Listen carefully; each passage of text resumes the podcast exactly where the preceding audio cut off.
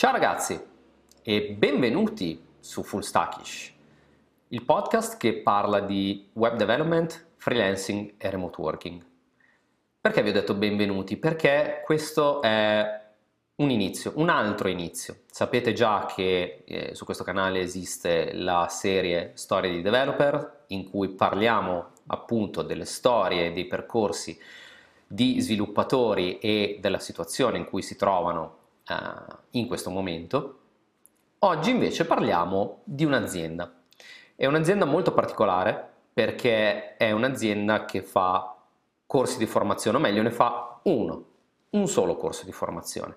Si chiama Boolean Careers, molti di voi ne avranno già sentito parlare eh, girovagando per, per il web, ed è un'azienda che fa un corso di formazione per web developer e la particolarità è quello di portare persone che non hanno nessun tipo di conoscenza nell'ambito dello sviluppo web a diventare dei junior web developer e di portarli poi nel mondo del lavoro. Quindi in questa intervista abbiamo parlato di un sacco di cose, di eh, quello che fa effettivamente Boolean, eh, di, del rapporto che ha uh, Boolean stessa con gli sviluppatori e con le aziende, ma più in generale della situazione italiana, di che cosa ci sarebbe bisogno e che cosa uh, possiamo fare noi, uh, altri sviluppatori, imprenditori, per migliorare generalmente la situazione italiana.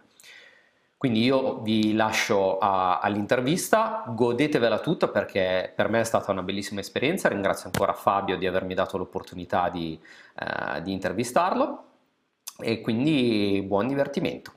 Ciao Fabio, è tanto tempo che non ti vedevo.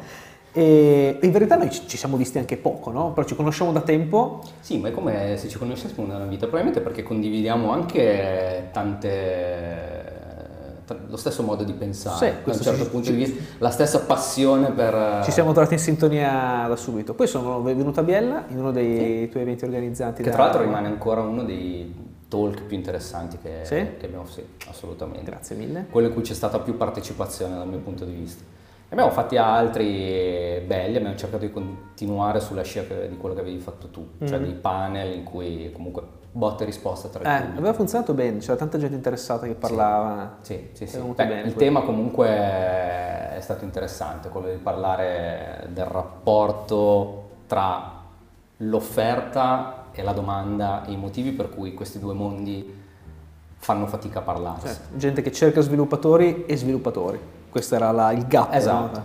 esatto. Da quella volta che sei venuto tu da noi, ormai è passato non so quanti mesi. 7-8 mesi. È cambiato qualcosa in no, questo mondo? Assolutamente no, non, non può cambiare in così poco tempo. C'è una tale distanza tra domanda e offerta che sei mesi sono niente. No? Cioè, una recentissima eh, indagine dell'Unione Europea dice che ci sono più o meno 160-170 mila posti vacanti nel 2020, cioè ci saranno, no? Di cui in più, tutta Europa quindi? In tutta Italia. Ah, solo in Italia? 160 è, una, è un dato italiano. Di, nel settore, and counting. And counting, questo nel settore ICT, che non sono tutti sviluppatori, ma per la prima volta in questo nuovo che è uscito dicevano di cui più del 50% sviluppatori. Quindi vuol dire che approssimativamente 70-80 mila sviluppatori nel 2020 mancheranno. Quindi per quanto siamo bravi noi come Boolean o chiunque cioè, faccia formazione, sei mesi sono un po' pochi per risolvere questo buco.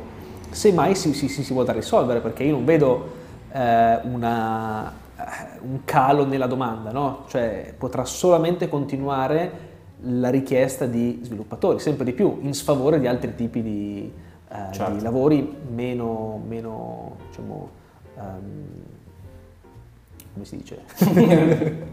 meno specializzati. Ok, eh, sì, eh, la mia paura è che oltre a, a rimanere incolmato questo gap mm-hmm. possa ulteriormente aumentare, Beh. perché comunque eh, startup ne fioriscono come funghi ovviamente ne muoiono anche altrettante, però chiaramente sono start-up tecnologiche o comunque che hanno una buona parte tecnologica, certo. anzi diciamo che ormai quasi tutto eh, ha una componente tecnologica.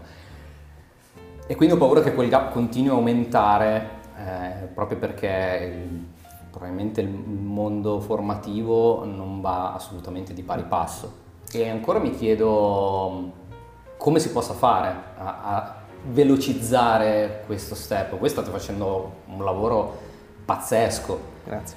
Però ovviamente eh, siete gli unici che lo fanno in un certo modo e, e che però purtroppo eh, hanno anche, tra virgolette, risorse limitate, cioè hanno accesso a, a una piccolissima parte, certo. non, non, raggiungete neanche il 10% di questa... O probabilmente molto meno, noi siamo una goccia nel, nel, nell'oceano no? e ha voglia di, di, svuotare l'oceano a forza di goccia, no? quindi mm. eh, sì, assolutamente. Eh, secondo me, allora, chiaramente il fatto che ci siano enti eh, come noi o anche pubblici che facciano un tipo di formazione molto professionalizzante su questo tipo di settore è fondamentale.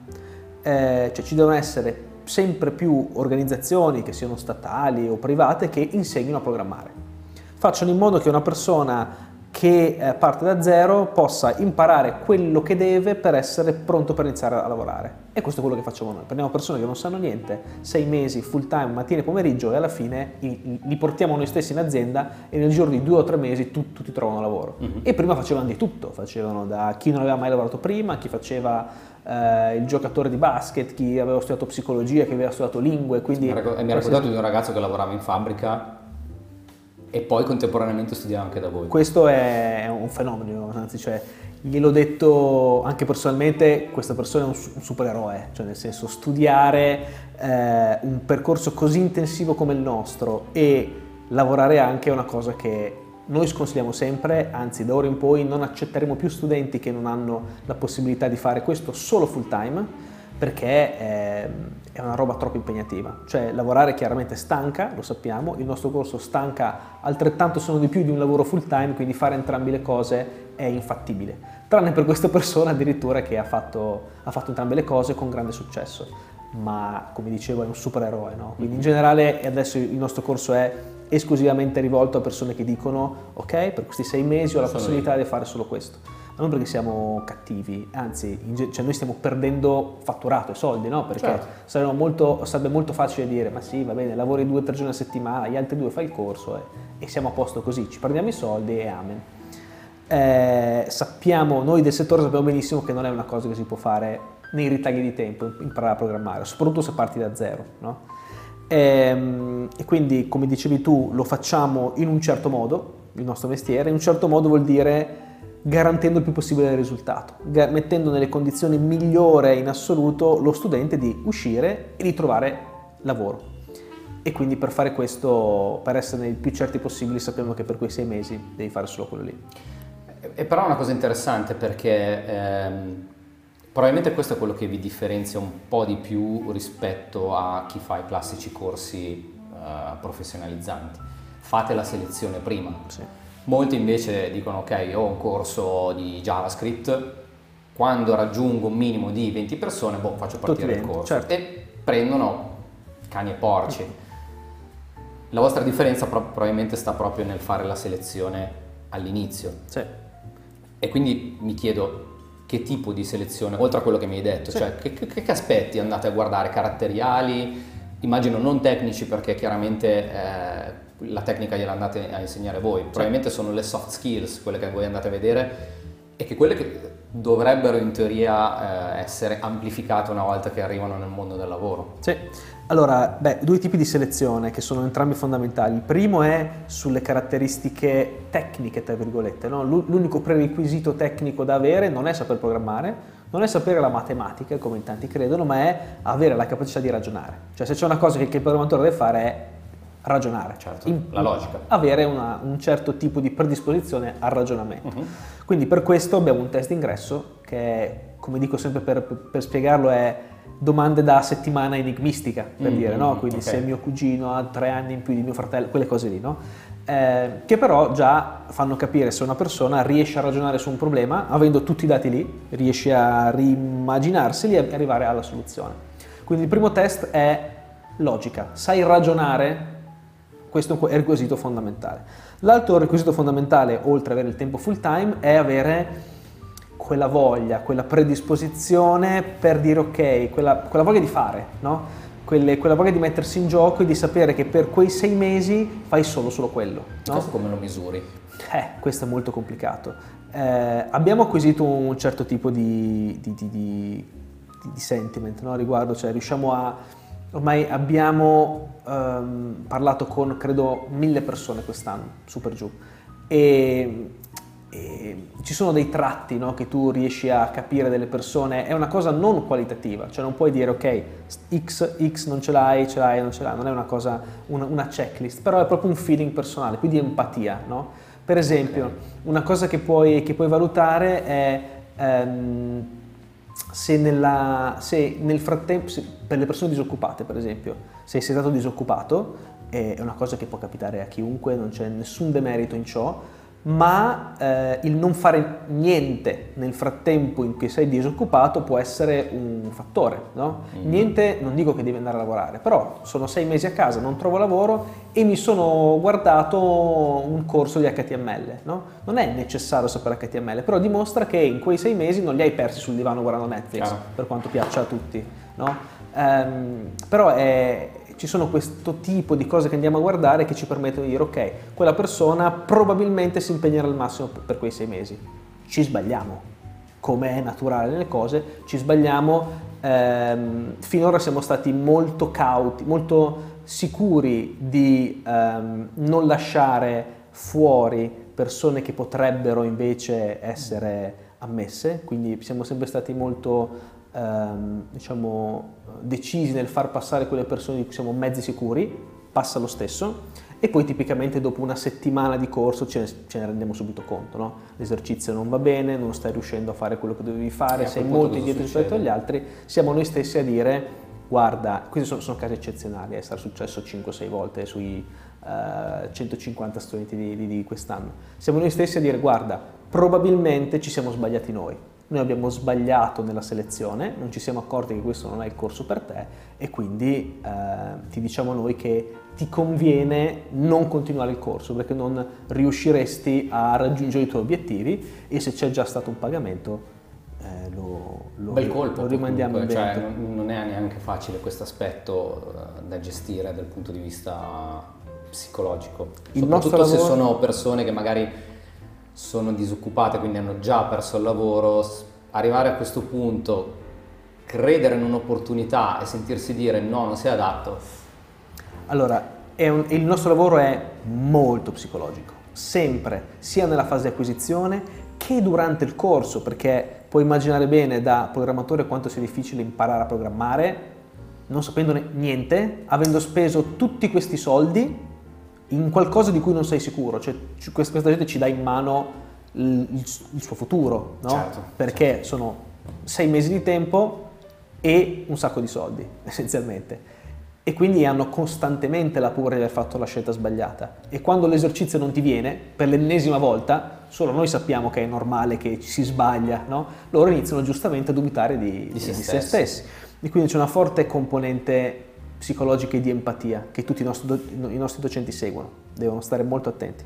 Quindi c'è una grossa componente emotiva e psicologica no, in queste persone, non solo nella fase pre-corso, dopo, durante il corso, ma anche dopo il corso. Dopo il corso è la realizzazione di tutto, no? ho fatto tanta fatica, sono andato fin qui e adesso devo trovare lavoro. No?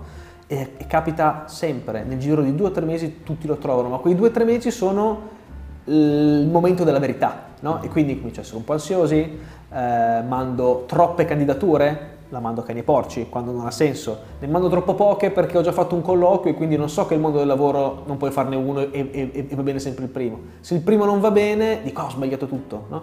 Quindi sono persone che hanno bisogno di, di un supporto. E quindi voi le seguite anche in qualche modo in questa fase fino a quando non vengono... Credo inseriti. che sia il 50% del nostro valore, la, la parte post corso, benché come numero di ore no, siano molto di più quelle di corso, sono 700, no? e quelle post corso saranno, di, di, di placement saranno 15-20, no? benché siano molte meno, secondo me valgono il 50%, perché tu alla fine fai il corso per quello, per vuoi certo, andare a lavorare certo. eh, e vuoi fare questo che non credevi fosse possibile e alla fine lo è. E quindi finché non, ehm, finché non trovano lavoro c'è sempre questa fase di difficoltà psicologica. Quando poi lo trovano sono, sono arrivati all'obiettivo. È come finire la, la maratona, ti butti per terra dalla gioia e, e sei, inizi a respirare. Chiaro. Quindi per farvi una bellissima pubblicità praticamente, il, il vostro vero valore non è il corso in sé, nel senso di competenze tecnologiche, ma è tutto quello che ci sta attorno a livello di aiuto anche ad ingresso eh, nel mondo del lavoro, Sì. a tutti Cioè, gli effetti. nel- in, in una delle nostre mail che mandiamo ai nostri studenti diciamo che non facciamo corsi, creiamo carriere. Bellissimo. Quindi non facciamo corsi, il corso è solo una parte, l'obiettivo è crearti una carriera. Quindi sì, è proprio dall'inizio, da non sai niente a firmi il contratto. E ti sei mai pentito di qualcosa? Prima hai detto che eh, la selezione è, è molto rigida e che comunque è eh, hai ulteriormente eh, ristretto i parametri proprio per migliorare anche la qualità delle persone che escono. Ti sei mai pentito di qualcosa, di qualche persona che hai lasciato fuori e che invece hai detto quella persona forse avrei potuto, cioè avrei- potuto provarci, a discapito di un'altra che invece magari hai preso e come hai detto prima, dopo le prime lezioni ti sei reso conto che... Sì, c'è, c'è capitato anche, anche- anche recentemente.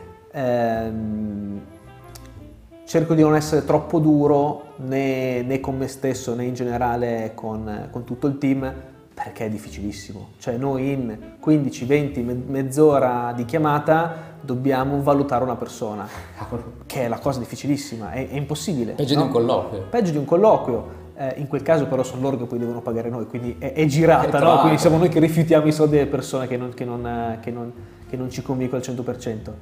E quindi sappiamo che capita. Eh, siamo stati bravissimi quest'anno a prendere eh, solo persone che poi ce l'hanno fatta, che hanno, che hanno trovato lavoro come, co- come sviluppatori. Non so quante ne abbiamo lasciate fuori di potenziali candidati che, non ce l'avrebbero, che ce l'avrebbero comunque fatta, ma che noi abbiamo scartato.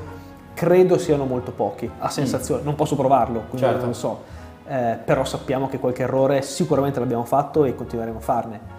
Eh, credo sia umano, cioè c'è poco da fare, non è un algoritmo preciso. No, no, assolutamente. No, ma è interessante perché mm, è, è molto umana come, come realtà. Come ti dicevo prima, io anche da, da insegnante la, la vivo questa cosa che a volte gli altri corsi, non per voler sempre parlare male degli altri, però No, anche perché serve una, pubblicità invece, una chiacchierata No, tra amici. No, no, no, infatti, no, no, no, no, assolutamente. Ma, mm, sembrano volere più che altro far numero. Sì, sì, così. Eh, però io, mm, io la vedo da un certo punto di vista, eh, tu lo sai, ci siamo parlati tante volte, Mm, dovremmo forse pensare al bene comune e quindi cercare di mettere tutti in piedi una strategia che porti eh, a coprire quelle 60-70 mila persone che mancano Certo.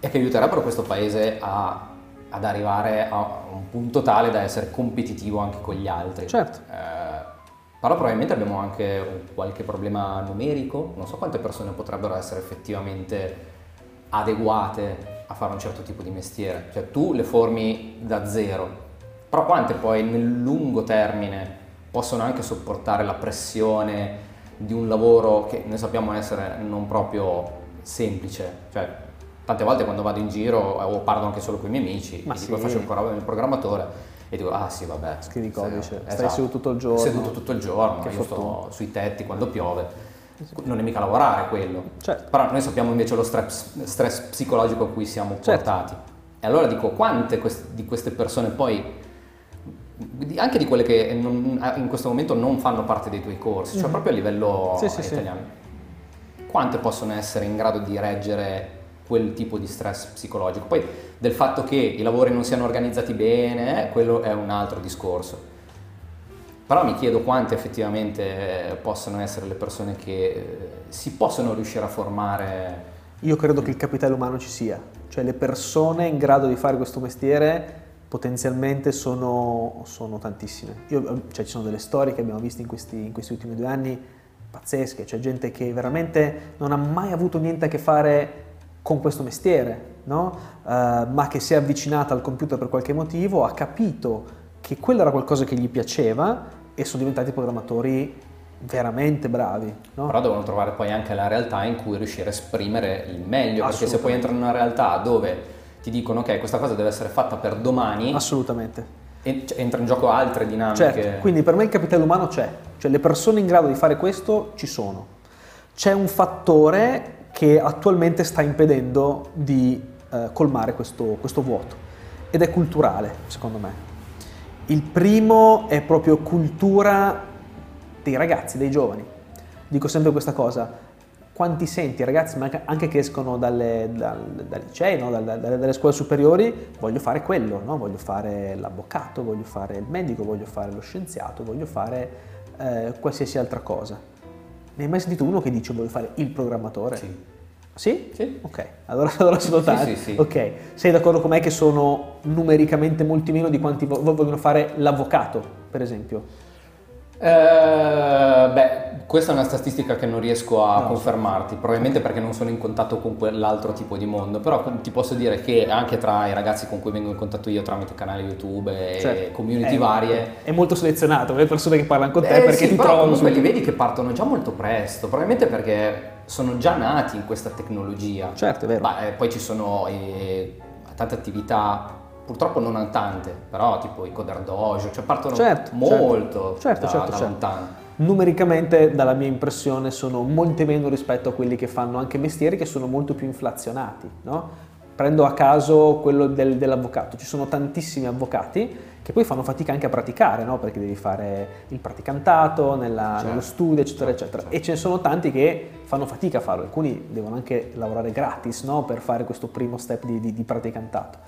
Ehm, e, e quindi se una parte di queste persone che sta facendo un mestiere complicato da fare, dove c'è poca possibilità, avesse scelto qualche anno prima una strada che magari era anche affine alle, alle sue capacità, no? ragionamento logico eh, per, del- per la programmazione, eh, magari adesso faceva un mestiere diverso, faceva proprio il programmatore. Quindi secondo me il discorso qui è, è culturale e quello che fai tu col tuo canale, in generale con tutti gli eventi che fai e che fanno in tanti altri ha molto senso, cioè spiegare cosa vuol dire essere programmatore, che, tu- che c'è un mondo di lavoro dietro pagato, che, si- che si Anche può bene. anche molto bene, che, che si può fare, molto più di tanti altri. Quindi se tu dici ok faccio questo perché non so cosa fare, scelgo, ripeto, l'esempio dell'avvocato, forse dovresti pensare che se no, ci sono altre alternative dove c'è molta più possibilità, no? sia economica che di spazio. E forse tra l'altro rispetto a altri lavori è, è più un mestiere che uno potenzialmente può anche iniziarlo con un fai da te, cioè mh, non, non hai per forza bisogno di una scuola, è chiaro che una scuola ti aiuta, Certo, però se tu hai quella capacità di ragionamento potenzialmente potresti anche farcela da solo. Certo. Io quando sono partito questo tipo di scuole non esistevano e quindi ho imparato sul campo fondamentalmente, c'è stato qualcuno che mi ha dato l'opportunità e ho imparato. certo. Eh, vuoi metterlo alla pari con un muratore che inizia, che ti danno la cazzuola in mano, fai quelle due o tre cose e poi col tempo impari. Ma non vedo tanti altri lavori che possano essere proprio... Ini- Iniziare così. che puoi iniziare così presto e iniziare presto a- anche a, a- guadagnare bene e anche a, prendere posi- a arrivare a posizioni di, Certo. di un certo tipo. Certo, quindi tornando al problema secondo me è proprio culturale, nel senso che ci sono poche persone che sanno che questo è un ambiente dove ci sono grandi opportunità e che non ci sono barri- grandi barriere all'ingresso, no? Tanti dicono ok, perché uno dei commenti che c'erano più spesso no, su, su Facebook sono "Ah, allora fare l'università a 5 anni non conta niente, no? non serve a niente, siete dei truffatori, ci prendiamo tante volte dei truffatori, no? Eh, perché sembra che, cioè, no- non sembra vero che tu possa fare un mestiere che in, in sei mesi parti da zero e qualcuno poi ti assume e ti paga. È, è- è così, per fortuna che è così, no? È- E a queste persone come rispondi? eh, ci sono alcune persone, come sai bene su internet, Su che non ha non alcun, può senso, rispondere, non ha esatto. alcun senso rispondere. Uno che parte con vaffanculo, non è che sto Certo, a perdere, no. no. onestamente non ci perdo grande tempo. Ehm, invece recentemente parlavo con un ragazzo molto eh, educato, cioè quelle persone che fanno commenti sensati. Sono io il primo a perdere anche mezz'ora per rispondere bene, perché ha senso, se, se Certo. quella stessa persona quella domanda, c'erano altre 100, quelle altre 100 non hanno fatto quella domanda che diceva, beh, ma allora a sto punto per gli stessi soldi faccio un anno di università, ok? Di, di informatica, ok? Però non E ti porta nel mondo del lavoro. non ti porta nel mondo del lavoro. Mm, e questo è chiaramente un punto, no? Cioè il- la parte nostra molto importante, come dicevo prima, è che poi ti presentiamo all'azienda in due mesi sei dentro, Tutto ok? Sei già dentro e sei mesi di corso più due mesi di ricerca, trovi l'azienda giusta, al settimo mese inizi a prendere il primo stipendio. Questo l'università non lo fa mai. Non lo fa mai, il, primo stipendio mediamente dei nostri studenti è sui 1200-1250, quindi hai speso 4.000 euro per fare il corso, in 4-5 mesi hai già ripagato il tuo investimento. Non è così con l'università, no? È un tipo di- di- di- di educazione diversa. Anche perché probabilmente l'università non ti porta a un punto tale per cui sei pronto. Esattamente. Poi devi fare... Devi fare il ancora- passo tu. A quel punto io ho fatto ingegneria informatica 5 anni, no? quindi non è una, una strada che voglio eh, diciamo denigrare. Ha senso Ma la consiglieresti? Dipende dalle- da quello che, che vuoi fare, che, che- che la persona vuole fare. Se per fare lo sviluppatore web, assolutamente no. Ok. Ma Assolutamente. ti ribalto la domanda, tu quando inizi l'università sei effettivamente quello che vorrai fare tra 5 anni? Non lo sai. Non lo sai. Io quando ho iniziato sono stato eh, abbastanza scontento dei primi anni di corso, no? Perché non scrivevo codice, non facevo informatica, che era quello per cui mi ero iscritto. E tanti nostri studenti ci scrivono, dopo i primi esami, i primi anni di università, rimangono indietro perché non, vo- non riescono a fare, non hanno interesse nel fare analisi A, analisi B, geometria, eccetera, eccetera. Termodinamica ho fatto io il primo anno, per dire. E- per carità, può servire, No, però ut- sviluppo web no. No, esatto, ma ripeto, ha senso avere una mente ampissima su tantissimi argomenti. Hai capito tantissime cose, devi ancora capire cosa fare nella vita, ok? Certo. Eh, se tu sai che vuoi fare lo sviluppatore a qualsiasi punto della, della- del- della tua vita, cioè sei arrivato a 25-26 anni, hai lavorato 4-5 anni da qualche parte, adesso vuoi fare lo, lo sviluppatore, l'hai capito? Non iniziare l'università a 25-26 anni, onestamente. Fai un corso professionalizzante che all'ottavo mese inizi a fare questo mestiere. Vai non c'è alcuna scelta. certo. Non c'è alcuna scelta. Questo ragazzo che aveva scritto su questo commento su Facebook che diceva faccio un mese di università, un, mese- un anno di università, eh, che tanto è uguale, no? Se devo spendere gli stessi soldi preferisco spendere un anno all'università. E allora abbiamo guardato insieme con, con i commenti, quindi ci, ci rispondevamo sui commenti di Facebook sotto uno dei nostri ad, quanti anni, quanti esami e ore di informatica ci sono al primo anno di università. In questo caso lui parlava di, credo Ca' Foscari a Venezia, e abbiamo guardato e c'era un singolo esame di fondamenti di informatica, che è lo stesso che avevo fatto io, Ehm, che era uguale, non mi ricordo a quanti CFU, no? codici formativi universitari, da piani eh, formativi un CFU è uguale a credo 25 ore di studio e quindi era, era arrivato, aveva fatto una moltiplicazione, diceva che in, in- in un anno alla fine di informatica facevi tipo 300-350 ore, no? moltiplicando il numero di, di CFU per il numero supposto di ore, che sono sempre molte di, molte di meno di quante effettivamente sono le ore, quindi era una- un- un'analisi molto a grandi linee. E quindi in un anno hai fatto 300, 350 ore di, di- di- di informatica e noi ne facciamo 700 in sei mesi, Certo.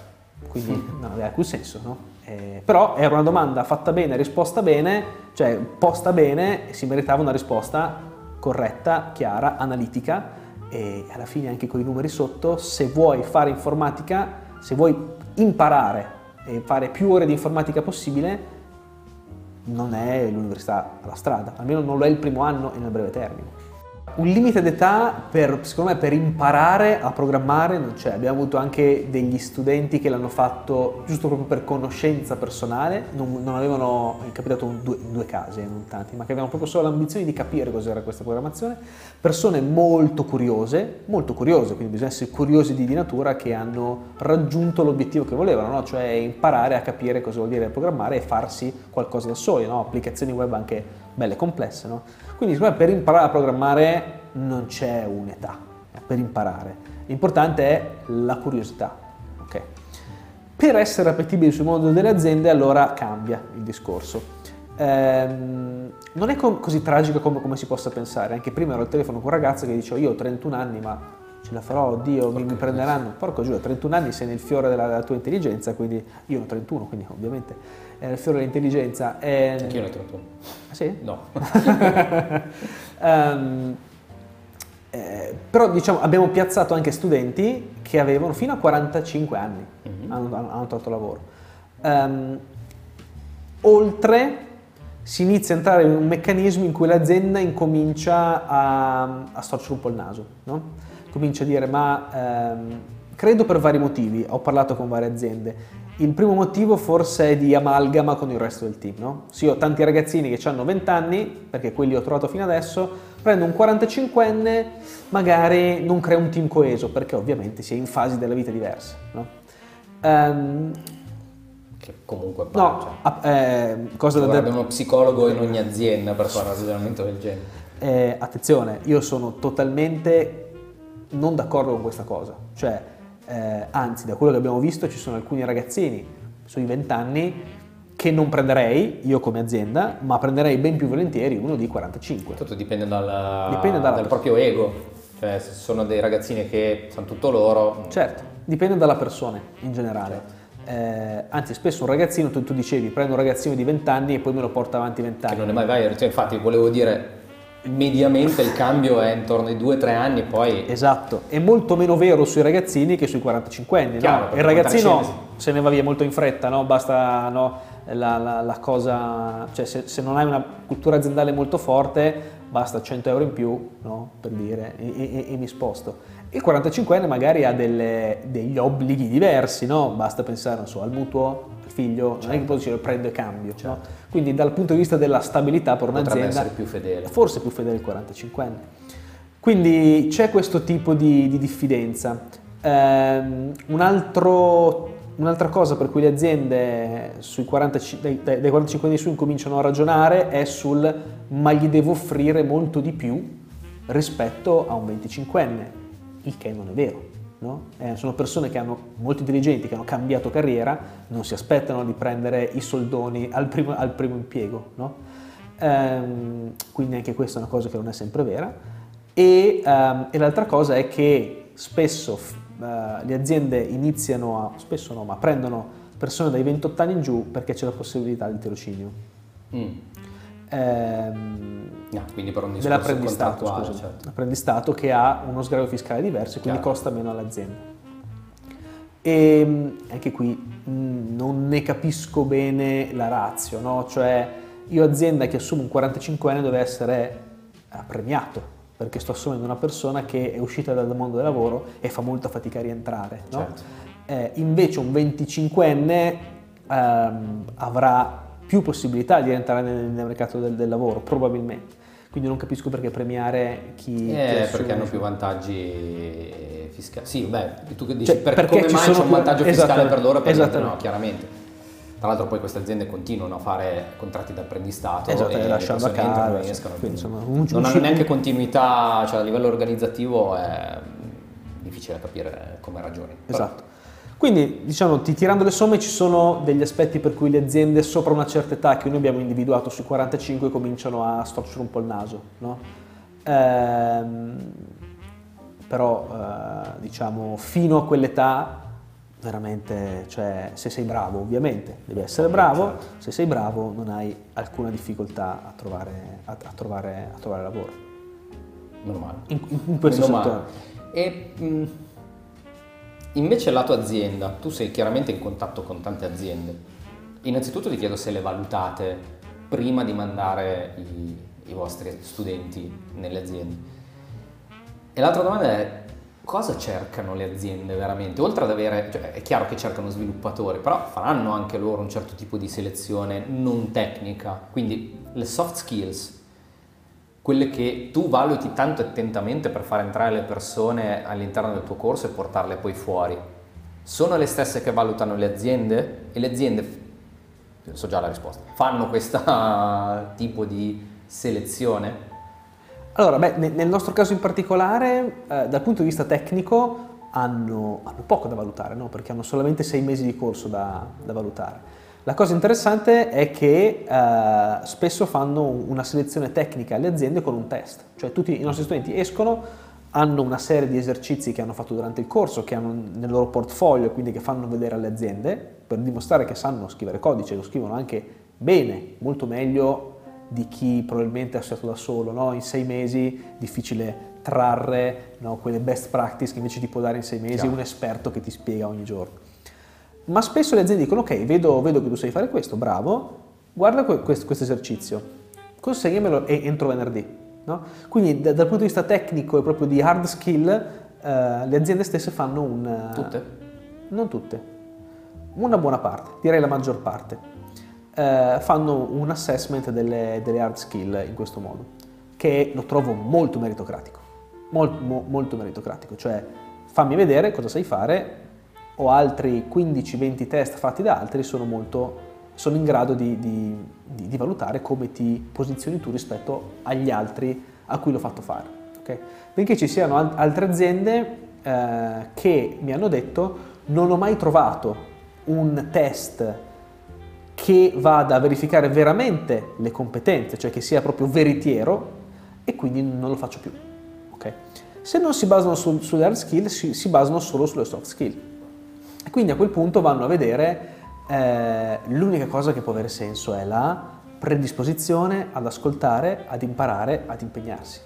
Perché è l'unica cosa che ti serve. Se tu sei in grado di ascoltare, cioè se c'è il senior che magari ha la tua stessa età, oppure più giovane, no? che però ha 5 anni di esperienza più di te e ti dice guarda che dovresti fare questo, l'unica cosa che puoi fare è ah cavolo grazie mille, è giusto, adesso mi, mi ci metto lì e, e studio. Okay? Questa è una cosa fondamentale che vai a valutare, cioè la capacità di ascoltare e poi l'impegno, cioè perché quando sei chiaramente quello che ne sa di meno all'interno dell'azienda appena entri. Questo capita in, in, in ogni cosa, no? appena entri, se sei un junior ne sai meno di tutti. Eh, e devi impegnarti, devi stare lì e cercare di capire, il che non vuol dire stare fino a mezzanotte, alle due di notte, oltre ora lavorativo per forza, eccetera, eccetera, ma essere ben concentrato e consapevole che devi fare della strada, mettiti lì a studiare e imparare. Quante delle persone che hai formato tu sono state assunte ma lavorano da remoto? Allora, su 150 ti direi zero. Ok, e un po' me l'aspettavo. Cercavo, allora, mi aspettavo una percentuale. Cercavo se, se, c'era un 1 o 2 che potevo dirti, ma ti direi zero. Ok. Quante, diciamo, non dico nel 2020, perché è un lasso di tempo troppo poco, ma quante nei prossimi 5 anni dovrebbero diventare lavoratori da remoto anche per necessità, cioè eh, immagino che la buona parte delle tue aziende, come buona parte delle aziende tecnologiche in Italia, siano praticamente tutte concentrate a Milano. Sì, il 50%, il 46% dei lavori di sviluppatore in Italia sono a Milano. Pazzesco, pazzesco. pazzesco. E stiamo parlando di un territorio italiano vasto, ma Milano molto concentrato. Quindi io dico, se Prima parlavamo di quelle 60-70 mila unità che sono necessarie, quindi hai detto il 45%, facciamo conto, 30.000 persone dovrebbero venire a lavorare a Milano. Io non credo che sia una cosa logisticamente fattibile. Quindi io dal mio punto di vista, e l'ho vissuto andando anche in giro per conferenze, in tutto il resto del mondo si sta spostando verso il remoto. Il remoto addirittura ci sono aziende eh, statunitensi, perché loro sono quelli che innovano da questo punto di vista, nascono come remote first. Mm-hmm. Perché l'Italia questa cosa ancora non vuole adottarla? Qual è il punto per cui si renderanno tutti conto che è una cosa necessaria? Saranno i costi, i costi della vita, l'inquinamento, non lo so. Mm Beh, se parliamo proprio di, di, di, Milano in particolare, il costo al metro quadro non potrà che, che aumentare, esatto, quindi gli uffici dovranno essere più piccoli. Esatto. Essenzialmente. Gli uffici, cioè comunque non puoi neanche far venire una persona che magari è bravissima, che vive in Sicilia, perché tu comunque la formazione certo. la fai da remoto. Quindi tu sei un'azienda remote first. Sì. Le persone le formi da remoto, quindi hai persone che probabilmente non sono tutte a Milano, però si devono spostare a Milano per lavorarci. Sì. Per me è un paradosso. Sì, è vero. È vero, anche se... Eh faccio un piccolo appunto alla, alla, alla tua domanda, poi ti rispondo. Um, non so se sei d'accordo con me, so che tu sei molto per il remote first, sì. ma uh, come consiglio personale, quello che do alle persone che me lo chiedono è i nostri studenti, finito il corso, probabilmente necessitano di un tutoring molto pesante, no? E quindi noi non consigliamo mai ai nostri studenti di fare come prima esperienza una roba remota. Neanch'io. Sei d'accordo? Io non lo consiglio né come remoto né come freelance, come ah, certo. prima esperienza. Entrambe le cose anch'io. Quindi io piuttosto consiglio fare un'esperienza in una startup, potenzialmente startup, perché certo. sono quelle che cercano di mettersi subito uh, al massimo livello dal punto di vista tecnologico, teoricamente fai un'esperienza da quel punto di vista e poi decidi se, se sei in grado di lavorare da remoto e poi eventualmente Esatto. staccarti completamente. È la stessa cosa che dico, che dico anch'io. Ehm, quindi, tornando alla domanda di prima, quan- quale sarà il punto di, di- di rottura per cui le, le aziende inizieranno a guardarlo? Secondo me, e, e tu hai una visione ancora più ampia della mia, quindi po- potrei confermarlo o no, si sta muovendo qualcosa. Ehm, molto lentamente e in grande ritardo rispetto al resto d'Europa, ma questa credo sia la storia italiana, onestamente, no? Cioè degli ultimi vent'anni, quindi non, non può essere diversa. questo mestiere cambierà il mondo, lo ha già cambiato. Eh, parliamo di realtà come Google, Facebook, Amazon, più recentemente Tesla, cioè me- eh, ambiti in cui si è rivoluzionato completamente il mondo come lo conoscevamo. Ci sono persone che sono nate dal 2000 in poi e non possono concepire un- una realtà in cui se hai bisogno di qualcosa non la cerchi con Google. Una realtà senza WhatsApp. Una realtà senza WhatsApp, senza poter comunicare tramite messaggi testuali e messaggi vocali e altro. E tutto questo grazie a una marea di sviluppatori, ingegneri che stanno dietro le quinte. Quindi vuol dire che questo effettivamente sarà il mestiere principe del futuro.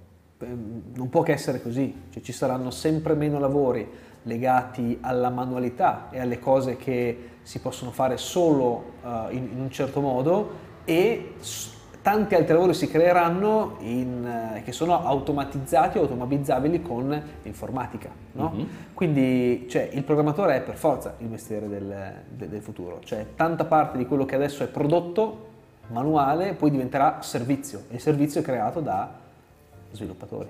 no? Assolutamente. Il pericolo è poi sta dalla parte di tutte quelle persone che non avranno, avranno più un mestiere perché sarà reso automatico. Però qui rientriamo in un capitolo forse anche troppo grande di cui Certo, discutere. questo è, è- assolutamente un tema, però se ritorniamo proprio all'inizio, noi come Boolean prendiamo persone che non sanno niente e che poi iniziano a fare lo, lo- lo- lo sviluppatore, quindi c'è possibilità di riconversione per tante persone, persone curiose che ovviamente devono mettersi in testa di fare un po' di fatica, di impegnarsi, ma la parola d'ordine è riconversione, sapere che se, c'è, se il tuo mestiere sta per essere sostituito da una macchina e le cose non succedono da un momento all'altro, no? quindi si sa con qualche anno di anticipo, qualche decennio di anticipo probabilmente, in quel tempo creati delle competenze che invece sono più spendibili. Quale miglior ambito se non quello della programmazione, giusto Certo. quello che ci siamo detti, no? Che Certo. sarà il mestiere del futuro. Quello che possiamo dire dal lato nostro è che noi in qualità di sviluppatori e anche di persone che sono all'interno dell'ambito dello sviluppo in generale, comunque dell'informatica, dobbiamo impegnarci a divulgare e far capire bene cosa vuol dire. Dall'altra bisognerebbe capire che non è una cosa così impossibile. da- Ovviamente non è aperta a tutti, perché Ovvio. comunque ci vogliono delle Confermo. determinate caratteristiche, altrimenti saremmo tutti sviluppatori. Però, però, non è una cosa così impossibile. È molto più raggiungibile di quanto si pensa. Esatto. Assolutamente, se davvero prendo persone, nostri ex studenti che hanno studiato per 5 anni tutt'altro, lingue, eh, psicologia, qualsiasi cosa che non c'entra niente con l'informatica e sono diventati ottimi sviluppatori.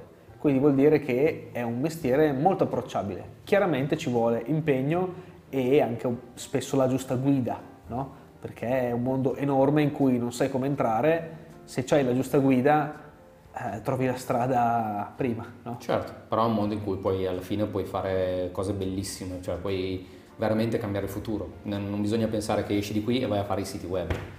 Esci di qui, cioè esci di qui non da Boolean, cioè esci e ti metti sul mondo del lavoro e vai a fare i siti web. Ti metti sul mondo del lavoro e vai a creare servizi Che cambiano la vita delle cosa. persone, che, cam- che modificano le abitudini di vita delle persone. Non è il sito web con le foto della pizza, ok?